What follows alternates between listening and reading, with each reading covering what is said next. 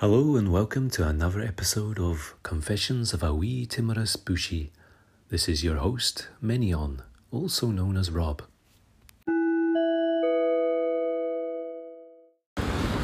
So uh, unfortunately, I've not been able to to uh, get my uh, rules to the table. Um, the last session that we had, one of the players um, was uh, so late that he didn't turn up until after the game finished, which was a bit unfortunate. I only had his reasons, so you know, fair enough.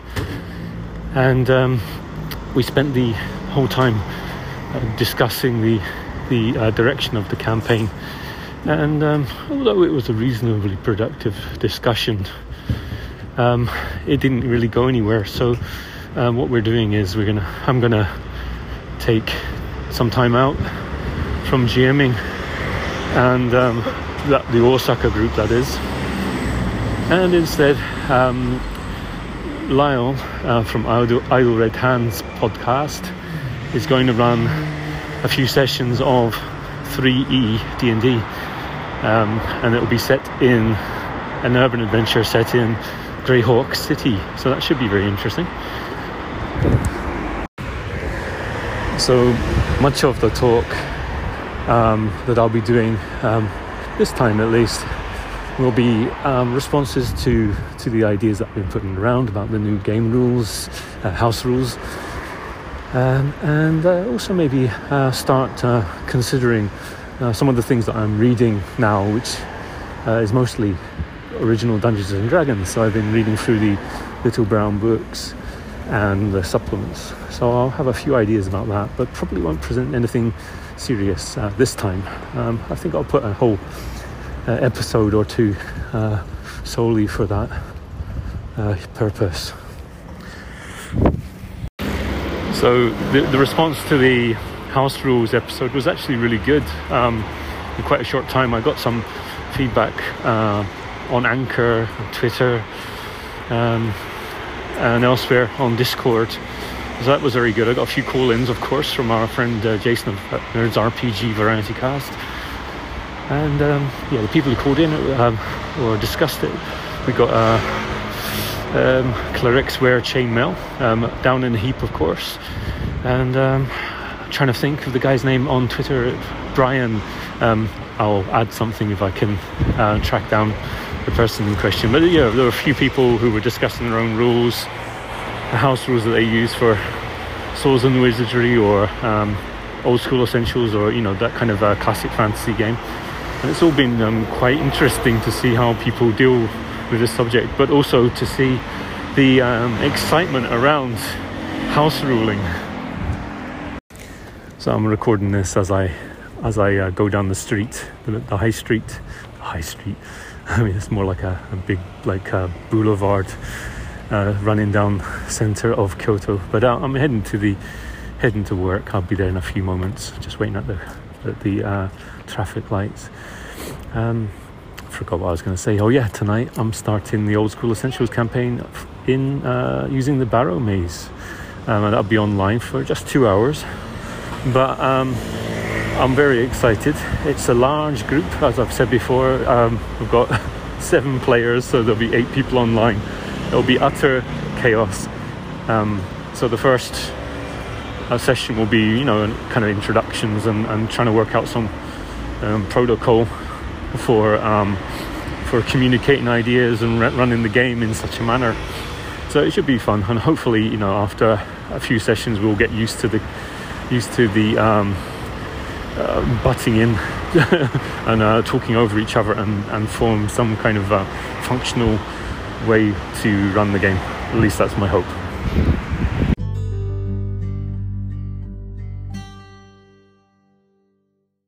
So, slight addendum. Um, it wasn't David, it was Brian Ashford and Andrew Bartlett that I was having a talk to on Twitter. Um, Brian Brian's was suggesting that um, plus one to hit and plus one to AC aren't significant or aren't as significant as a plus one to damage. So suggested that two-handed weapons would give a plus one damage, shields would give a plus two to AC, and dual weapons would give a plus two to hit. Uh, he also, you know, him and uh, and Andrew also made some other uh, suggestions about rules. I, I won't go into here, um, but um, we did cross into the territory of looking at using the cleric turntable for skill rolls, which was originally suggested, or I don't know if it was originally suggested, but it was suggested by yet another uh, person, an anchorite, whose name eludes me at this moment. Oh goodness, why is that? I'll have to double check. Um, it's on the tip of my tongue. Anyways, um, plus two to hit, plus two to armor class does seem quite high to me, however, uh, although I understand that the logic of the plus two on a d20, the plus one on a damage dice or something. Um, um, the reason why is because spells like Bless or uh, so on often only give a plus one. And so it seems to me that if you were to um, give such high bonuses to the D20, all right, they're not high um, if you look at it from a certain perspective. But if you look at it in terms of other game rules, it, it does seem to be overpowered, especially in a game where the pluses and minuses tend to float around the minus two to plus two range. So I'm not sure on that. I, I would have to sort of sit down and, and play out and see where it goes. And of course, the addendum to the addendum. So it was Lonely Adventurer that I was trying to think of. Lonely Adventurer of Camping with Owl Bears. Goodness sake. A few people commented that uh, my rules on on uh, dual wielding, that is, wielding two weapons, um, was actually an optional rule from the Swords and Wizardry Complete rulebook.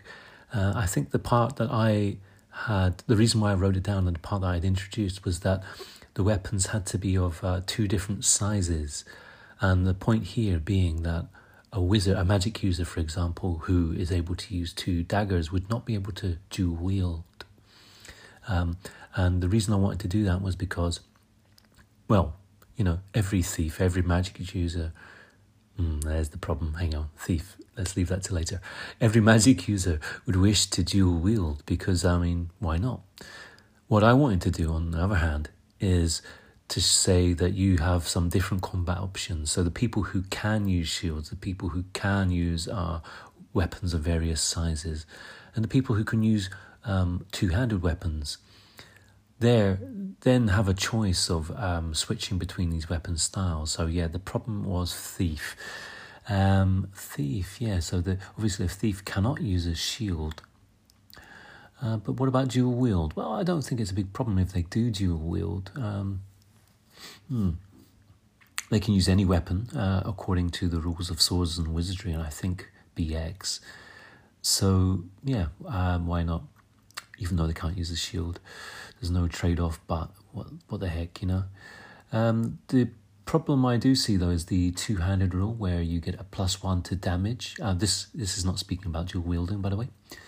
Um, the the rule of using a well a typical sort of medium-sized weapon in two hands, giving a plus one to damage. Sounds very good, but um, if you think about it, well, what what happens to the two-handed weapons such as a two-handed sword or a battle axe? I think the battle axe is usually a two-handed weapon, is it? Um, this weapon um, suddenly isn't so decent because you know, well, if you can do a D10 damage with a two-handed sword, and it's a heavy, hefty thing, why would you use that when you can pick up a typical, a normal sword, a long sword, which does a d8 damage but does 2 to 9 points of damage if you use it two handed and weighs a lot less?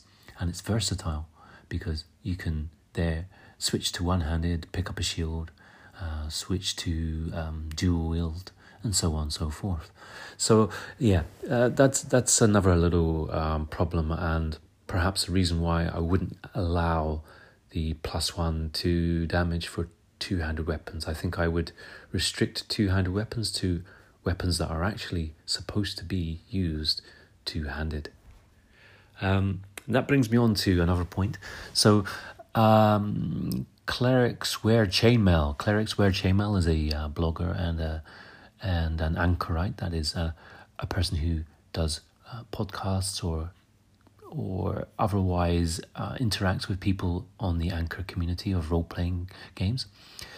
He he sent me. He was kind enough to send me a link to his uh, blog from it says here October twenty fourth, twenty twenty, on dual wielding or fighting with two weapons. And I'm just going to quickly go over this.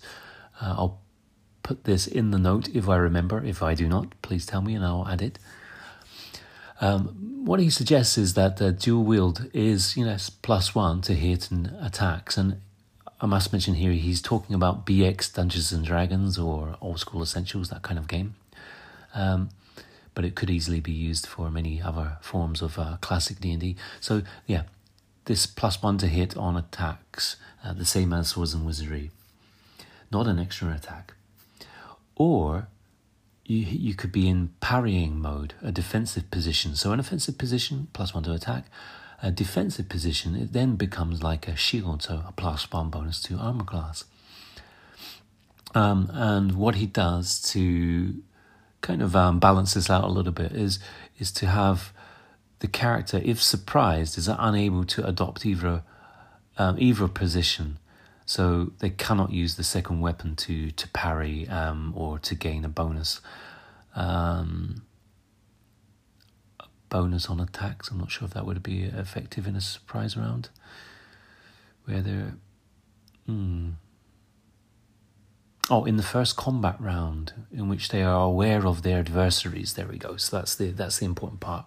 So presumably, when they are surprised, they would lose any benefits, of you know, of of course. Um, but they would also lose the benefit of uh, an addition to or uh, an improved armor class um, if they were in defensive, because they cannot be in a position. Um, they cannot be in a specific uh, de- defensive stance. But they would also that would extend to the first round of combat too after being surprised, so that they couldn't then suddenly move into an offensive or a defensive position. Um, that sounds very good. So that there immediately is um, an advantage of of using a shield. Um, and in my system where shields are able to block quite large amounts of damage automatically um, again um, shield does have certain advantages over any uh, other forms um, of adding a uh, bonus to your defense uh, and improving a pro- improvement to your defense I waffle. I'll try to continue on a little bit more quickly. So um, he also adds some optional rules for this. So I like quite like this. He says that um, in the case of rolling an exact number that you need to hit an armor class, um, I don't know. So for example, we're using ascending armor class. You have a zero bonus to hit, and the opponent is wearing um, has an armor class of 14. If you rolled the 14 on the dice, or modified to a 14 if you have modifications, then that has a special result. And what happens is it's actually your offhand weapon that would do the attack. So in the case of a, a sword and a dagger, the, the dagger would actually be doing the damage instead. So it would be a d4 instead of a, um, a d8, which I, I quite like. I think it adds a little bit of flavor to the combat um, and also balances out the fact that you're using two weapons. And here, um, here, here, the, the, it's a slight uh, penalty in in a, in a way. Yeah, you're not quite getting as much damage as you would. Um, but of course, you're getting that plus one to hit anyway because you're doing you probably using an offensive style. So um, yeah, you know, I mean, it's it's good. It's good. I like it.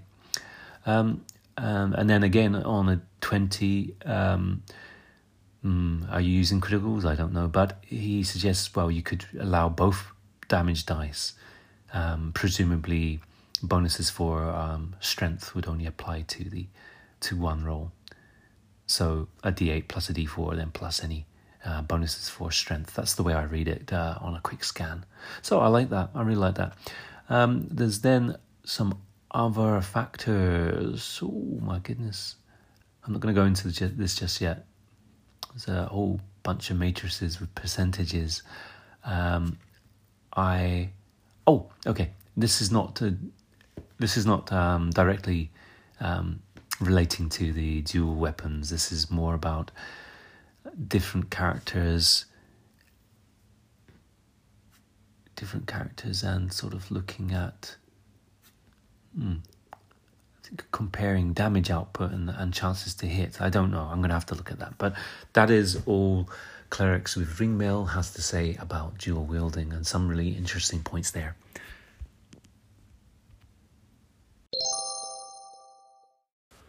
Okay, here's a message uh, or selection of messages from Jason. So, um, this is Jason of Nerds RPG Variety Cast. Take it away, Jason. Hey Rob, Jason here. Very interesting here. The your proposed house rules. I'll be interested to see how they're received by your players, how often they're used, um, how they work out. I I'm not going to comment on the individual rules, but it it reminds me more and more why I don't like D and D. Um, most other games, we, we don't feel the need to house rule this extensively. We don't add a bunch of rules. We might take things away. We might not play with certain aspects of, you, know, Rolemaster, but but we don't add a bunch of rules when we play Rolemaster. D and D, the you know, especially with the older editions, that one minute combat round was included all these things, understood but now we want to delineate. You, you know, it's a flurry of blows, which of course is you know inconsistent because it's a flurry of blows, but it's a single arrow you fire, right? So there there is an inconsistency of the rules as they're written. Both with your rules and with um, Rob C's over down the heap, there's a lot of emphasis on making sure the rule isn't abused and trying to balance it and, and all that kind of thing. I, I think that I'm not against house rules per se or, or playing it the way you want to play it, the rule zero kind of thing, right? I really like Daniel's idea over on the Bandits Keep podcast of using chainmail combat. Um, but partially, probably that is because on fantasy combat, you're a lot of it's narrative combat and it's not crunchy stuff, right? Um, I don't know. I, I am interested how they're received. I, I wish you the very best of luck without question. And, and, I'm not against house rules, even in other systems. So, a good example when you do use house rule in another system that we discussed during the game I had this morning is in Call of Cthulhu. Rules is written in Call of Cthulhu to advance skills for your character advancement. If you successfully use a skill during the session, you can put a check mark next to it, and then, you know, at the end of that adventure or whatever, you can roll, and if you roll above that skill, then you can advance. And it can't be when you had a bonus die here now in 7th edition Call of Cthulhu. And even when you go back to 3rd edition Call of Cthulhu, which is the oldest book I have, it, it still is, you have to succeed in the skill, which is kind of counterintuitive because you learn a lot more by failing a lot of times than you do by succeeding. But Call of Cthulhu specifies you have to succeed. Now, this isn't the case with all of Chaosium's games back in the day when we look at the wonderful Stormbringer first edition game written by um, um, Ken St. Andre. In Stormbringer, as long as you use a skill at the end of that session, you you can you can roll to see if it advanced, which is much closer to what I like, and that's kind of what Harnmaster does as well. But yeah, so that's a house where I would definitely incorporate in Call Cthulhu is if you use a skill during the session, you'd be able to roll to see if it advances. It's not like your Call Cthulhu characters live for years anyway, you know. Um, and, and, even if they do, you're you're advancing by what one point each session. So you know what's the big deal? I I don't remember how many, or if you roll D10 to advance. I think when we did Cthulhu Invictus, we were on a D10 when we advanced. But regardless, I I think that's kind of a a, a weird. That's so. I would. There are definitely things I'd house rule in other systems, but D and D seems to get the the brunt of it, and and especially with complicated combat house rules, or typically what the house rules are, right? Or there are things like getting rid of the leveled caps for demi-humans.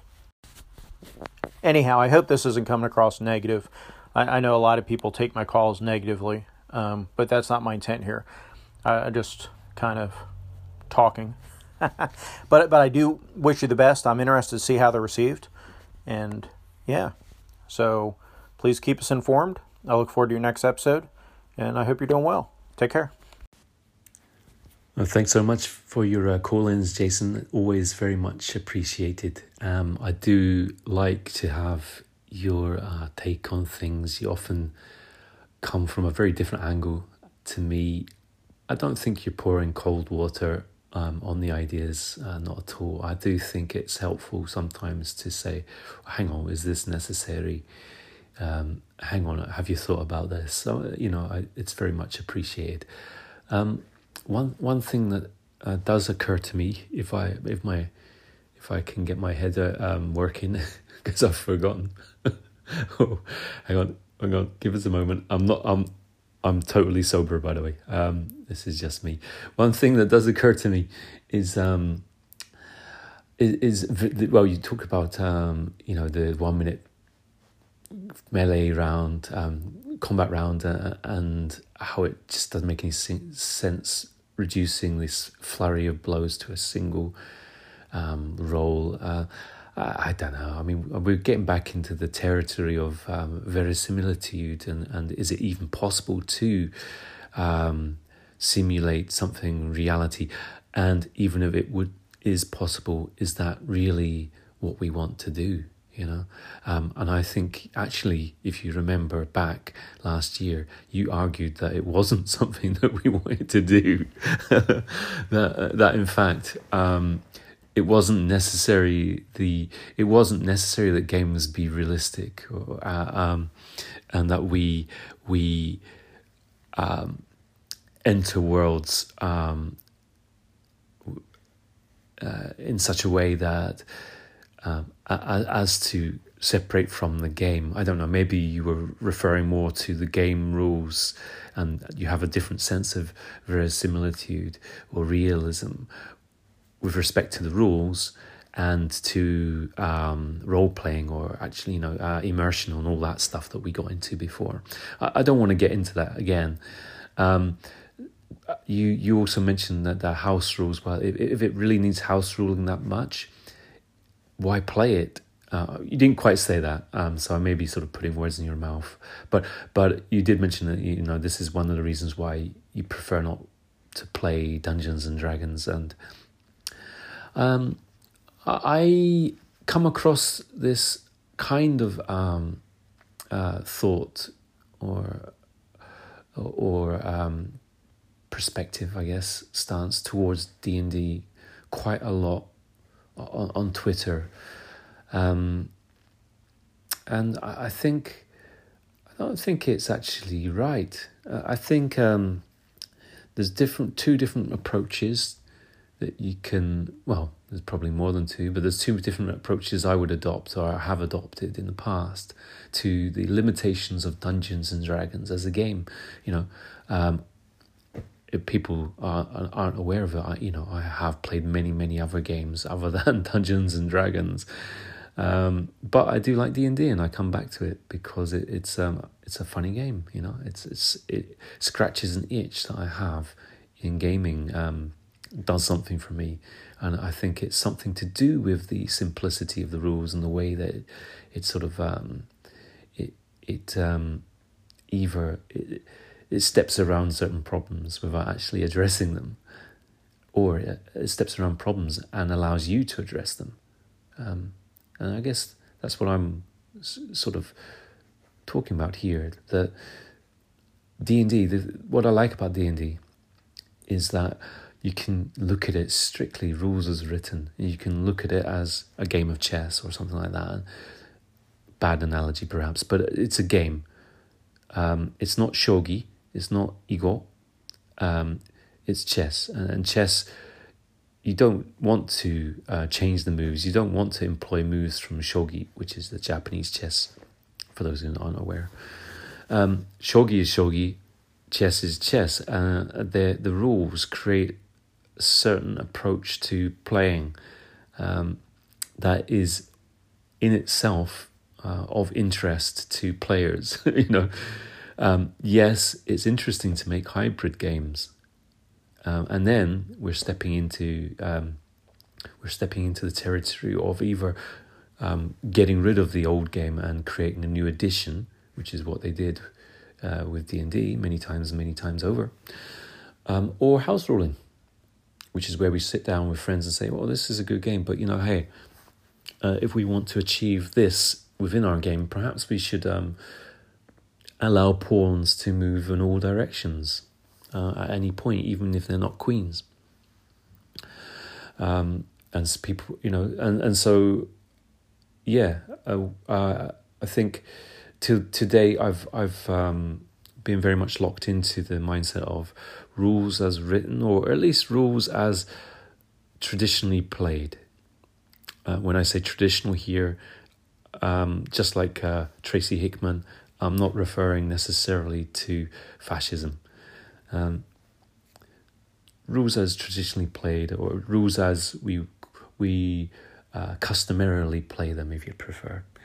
Um, but then there's the other approach, um, and I've been getting a lot of this from uh, camping with Owl Bears, yeah, the lonely adventurer, uh, and and seeing, um, um, and seeing Josh Beckelheimer, sorry, names must remember, Josh Beckelheimer, other people, um, Dave Aldridge, all, all, these people who seem to have so much fun uh, from adapting the game to the table to a particular campaign or whatever it might be. Um, and I think finally I'm starting to see why that is interesting. And um, and this, I guess, is another sort of um, an, another footstep in that direction. Just as when I started to talk about uh, my world building with the idea of uh, trying to create a world that that made the rules make sense, that made D and D rules make sense within its setting. So it tied the setting and the rules together uh, in a way that uh, didn't feel uh, uncomfortable, wasn't necessarily uncomfortable, at least not uncomfortable to the table. Um, uh, uncomfortable meaning here uh, what wasn't about um, it, it, it was able to move away from certain themes that could be considered uh, um, inappropriate today, uh, and yet still be um, very recognizably D and D and and embrace the themes of that game. And some of you said that that, that wasn't a good thing that you couldn't do it. Uh, I I'm not so sure. I think I think it's all in the setting. I think the way you present the game the way you present a game, you present a setting, you present the rules is, everything. Uh, you don't have to. Um, you don't have to uh, accept that D and D is about murdering people and stealing stuff from from um, the natives. Okay, um, you can create a system whereby there's a reason why things are as they are. There's a reason why the monsters are there. There's a reason why people have to go down and get the treasure and confront the monsters. Um, and of course, there's no nothing in the rules of D and D that says you have to kill the monsters. And so, uh, quite the contrary. Uh, on the contrary, rather, um, it, it's it's quite norm in in in uh, old D and D to negotiate with many monsters or to avoid monsters, um, to take risks, and it's down to the group to decide um, whether they wish to attack monsters. Now, the problem of naturally, uh, before anybody says, the problem is that if you're incentivized to get gold pieces, then uh, and the monsters have the gold pieces, then you're creating a situation. But again, that's down to setting. You can change that around at quite easily. Um, this was, however, not supposed to be about the game's setting. Rather, what I was trying to say, um, what I wanted to illustrate was that before I took settings, just like rules, as writ, uh, and I never really tried to um, to make my own settings. I mean, I did really back in the day in 85, 86, probably, but as soon as um, Forgotten Realms came out, I think that changed everything, and it became very much about settings and supplements, uh, even from you know uh, first edition one point five, if you like, um, and that that's kind of sad, really, because I mean, a lot of the fun was sitting around and writing down, um, creating little kingdoms and creating um, characters and orders of knights and uh, and maps and things. That that act of creation, which is something that people like um, uh, the lonely adventurer engage in, um, is is something that I think I lost out on, and I and I rather I embrace this kind of like idea of canon and lore. And so, bringing it back to the topic at hand, the idea of house rules, I think, um, it, it is isn't a, a isn't a, a fault in early D and D. Rather, it's a an advantage. It's something that's there in the rules and supposed to the rules are written to be built on. And I'm going to go in this into this in more detail um, when I uh, start doing some stuff about the Little Brown books, the original D and D books, and the supplements. But um, it definitely specifies that this game can be used for anything. It provide it says that you can use this for um, the Wild West or for science fiction, and it also specifies look you can have hit locations with each hit location having hit points. I mean, it's it's basically laying out the one of the fundamental um, features of RuneQuest. And so it, it does these things, and you can see from the outset where they've created this foundation that other people can go on to house rule and also to turn into completely new games that are separate from the original game, separate with separate um, intellectual property if that's your bag.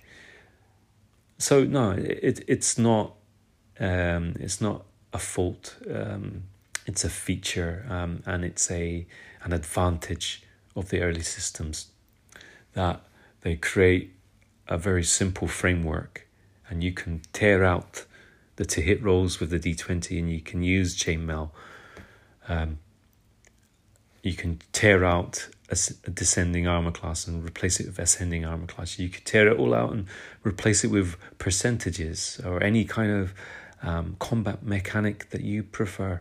And I think that's really interesting.